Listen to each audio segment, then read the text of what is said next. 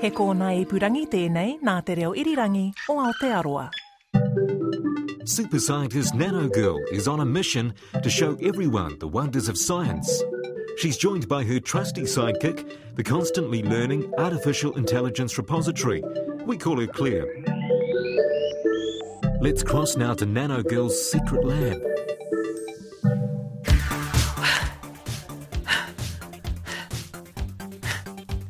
Nano girl, what are you doing? I'm doing star jumps because it's freezing in here. But stars don't jump. Oh no, Claire, that, it's just an expression that we have. Star jumps are things that humans do when they jump around to try and get warm. My sensors say that it's now 8 degrees centigrade or just over 46 degrees Fahrenheit. I know, it's freezing. I've even got goosebumps. But you are not a goose. No, I'm definitely not a goose. It's just an expression. Humans get goosebumps when it's very cold. Claire, why is it so cold in here in the secret lab? You turned the air conditioning right down for the blubber experiment. Oh, that's right. Well, I better go find the butter for that. Before you get on to that, we've had a question from Briony. Hi, my name's Briony and I'm nine and I'm from Seven Oaks School and I like to ask you, do animals get goosebumps? Oh, what a great question. Sounds like science adventure time. Let's fire up the jet vault. Leave the air conditioning on, Claire. I'll, I'll get back to that experiment when I get home.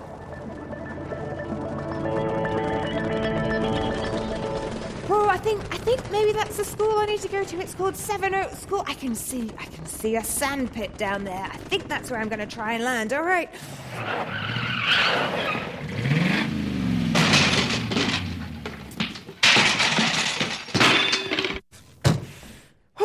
survive that. Right. Uh, let's figure out if I'm in the right place. Uh, oh, there's a classroom over there. Let me just go see if anybody's in there. Hi, Nano Girl. Oh, hi everybody. Um, where am I? You're at Seven Oaks School. Oh, great. Perfect. Um, this is the right place. Now, I'm looking for somebody called Briony. Is there a Briony here? Yes. Is that you? Yes. Hey, Briony, you asked a question to the Nano Girl team. Do you remember what your question was? Do all animals get goosebumps? Do all animals get goosebumps? I really like that question, so we're going to go on a mission to try and find that. But first of all, does anybody know what goosebumps actually are? It's when you get really cold and you like have these little bumps on your sh- arms. Amazing when you get bumps on your arms. Have anybody had goosebumps before? Yes. Some people call them goose pimples. And when do you normally get goosebumps? When you're cold. Any other time? Like when you're scared, maybe. And sometimes people get it when they listen to something amazing. So you can listen to music that moves you and you might get goosebumps. So I really like that question, Briony. And I'm a nanotechnologist, so I don't know if other animals get goosebumps, but I think we should go on a mission to find somebody who might know. Going up.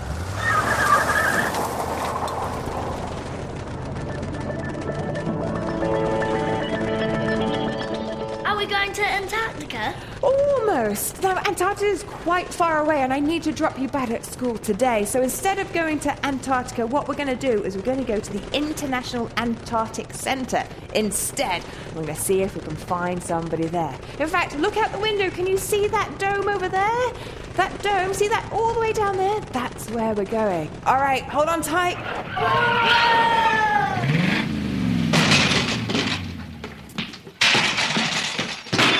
Whew. Okay, we made it. Everybody okay?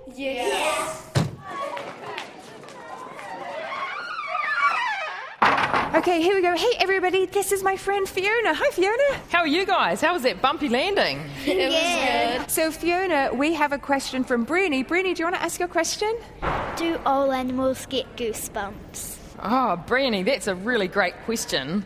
I work for Antarctica New Zealand, and so we travel to Antarctica where there are lots of animals that live in a really cold place. So I think we can talk about whether or not they get goosebumps. Who knows what sort of animals live out in Antarctica? Anybody know? Penguins. Yeah, there are lots of penguins. Polar bears? Do polar bears live in Antarctica? There are no polar bears in Antarctica. Where There. would we find those? That's right, we find polar bears in the Arctic. So why don't we head through and see what we have in this centre? All right, let's go this way. Whoa, what's this room? Whoa, that's cool. Look at all that ice. I feel like I'm in Antarctica. It's chilly too. What's over there? Penguins. Lots of penguins. They're nesting, aren't they? Yeah. So we know that when we get cold, we get goosebumps. But look at the penguins over there. Do you think the penguins get cold? Yes. Okay, why do you think they might get cold? Because sometimes there- there can be humongous blizzards. And Antarctica can go down to like minus 80 degrees. Wow, that is cold. And why do you think they don't get cold? Because so, um, they have lots of feathers and um, they huddle up when it's cold, so they're all warm. The birds have got muscles just under their skin that allows them to move their feathers, and so they can fluff up their feathers to trap air and help keep them warm. I think it's time for us to see if we can fluff up our feathers and go and get cold. Should we go get cold? Yes. Time to go into the blizzard room. It's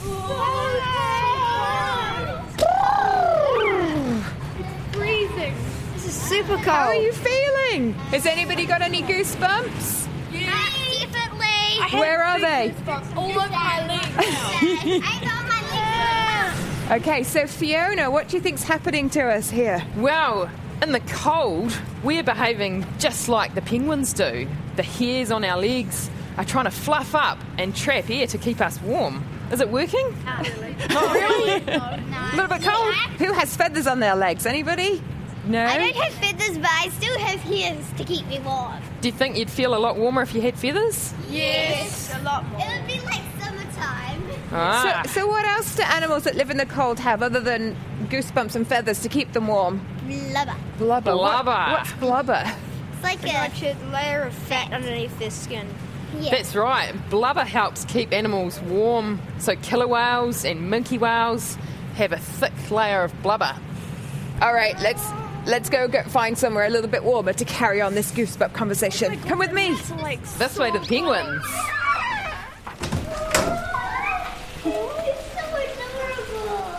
I'd like to introduce you to my friend Shannon, who helps look after these penguins. Hi guys, how are you? Good. Feeling So- nice and warm? Yeah. Much warmer than before. So we had a question. Did you want to ask your question? Do all animals get goosebumps? Oh, I'm getting goosebumps just thinking about it. Penguins are very, very special compared to other animals. They have ways of not having to get goosebumps. Looking out here, we've got our little blue penguins. So these are New Zealand penguins. So they don't go to Antarctica, too cold for them. But believe it or not, swimming in the ocean every day is freezing. So these guys have to find ways not to get cold. And believe it or not, swimming is one of the best ways not to get cold. So, who's been out on their mountain bike in a thunderstorm? You're riding your bike and it's really wet and yucky, but you don't actually get cold, do you? Because you're biking. Yeah. Same if you go running in the rain. You're not going to get cold, you're going to get wet. Exactly the same for penguins. The more they swim, the warmer they get. But they also have something secret. Check this out. What are these? Have a wee feel. Now have a look at these wee guys out here on the rocks. Look at all their feathers. Guess how many feathers penguins have? 100,000. Close. Um, two million. Oh, not quite, thank goodness, because we have to clean them up. These guys have four times more feathers than other birds 10,000 feathers. And if you have a real good look at a feather, they have three parts to the feather, and all of that act as their insulation. Who's got a feather down jacket? Have them in winter, keep you nice and warm. Exactly the same for penguins. Those feathers are amazing. This is what keeps them warm. So 10,000 feathers keep them lovely and warm and toasty, but they don't keep them dry. So they produce penguin oil. So if you ever see a penguin shaking its tail, it's not because he's happy to see us, it's because they produce penguin oil. And then they will spread it all over their clothes. Now, what's even more special, we've got a wee beast here to show off to you named Ollie. Guess what? Ollie's not waterproof. So what would happen if Ollie went swimming? Uh, he would drown. Yeah, because the water would get under all of these feathers and he would actually get heavy waterlogged. Why isn't he waterproof? Poor wee Ollie hasn't learnt how to be waterproof. Believe it or not, these guys at eight weeks old are full grown adults. That's two months. Mum and dad walk away, the chicks get hungry and head on out to sea and learn how to be a penguin. Ollie hasn't learnt how to be a penguin, doesn't know how to shake his tail feather and get those very, very special oils that they create and spread them over his feathers. Got a special little penguin here to show you as well. This is a pretend penguin. Have a look at the real feathers on his back. Have a feel. What do they feel like? Not as soft as the ones in the bowl. Oh, really? You think the ones in the bowl are softer? That's because you can get right underneath to those soft, fluffy parts of the individual feathers. Now, this is why we do not go around hugging penguins or catching penguins or patting penguins, besides the fact that that's a real strong beak. We've just patted this penguin and we've made all his feathers all messed up, just like if somebody came and messed up all of our hair. So, this poor little penguin, if he was going to go swimming, he's got all these gaps. So, he's not going to be waterproof either. And what's even more special here at the Antarctic Centre, every single penguin that you see out here is a rescue penguin. So we're a welfare centre for penguins that have been injured or disabled out in the wild. So they've got pretty cool stories to tell, including Nick, who was rescued in the nick of time from a shark. How cool is he? He was brave, and now he can come and sit here and relax, spend the rest of his days not worrying about sharks. Thanks, Shannon. Thanks a lot for telling us all about the penguins that you've got here. We're going to go and see some other things. Have fun, guys, and stay warm. Thanks, Shannon. Little penguins in the burrows. Where? Look at the back. Can't see. So down here, we can see what the penguins look like when they're swimming in the water. Yeah, that's pretty cool. But they don't have feathers on their feet. So they're very specially adapted by having a network of veins that transfer warm blood from their bodies into their feet. So it means that their feet can get a lot colder than their internal body temperature, but still stay warm enough. So, what about other things that get cold? Maybe fish underwater, because we don't have hairy fish and we don't have feathery fish, and I don't see fish with blubber on. The fish are specially adapted to the cold by having an antifreeze in their blood so that they don't freeze in the cold water. That's pretty cool. So, this has been great, Fiona. We've learned that not all animals get goosebumps, and animals that are in the cold, like penguins, actually adapt by having feathers, and other animals have big fat blubber to keep them warm, and fish have antifreeze. Does that answer your question? Yes. Have you all warmed up now? Yes. Well, thank you, Fiona. That has been so awesome. I think we're all goosebumped out. I'm afraid it's time to get you back to school.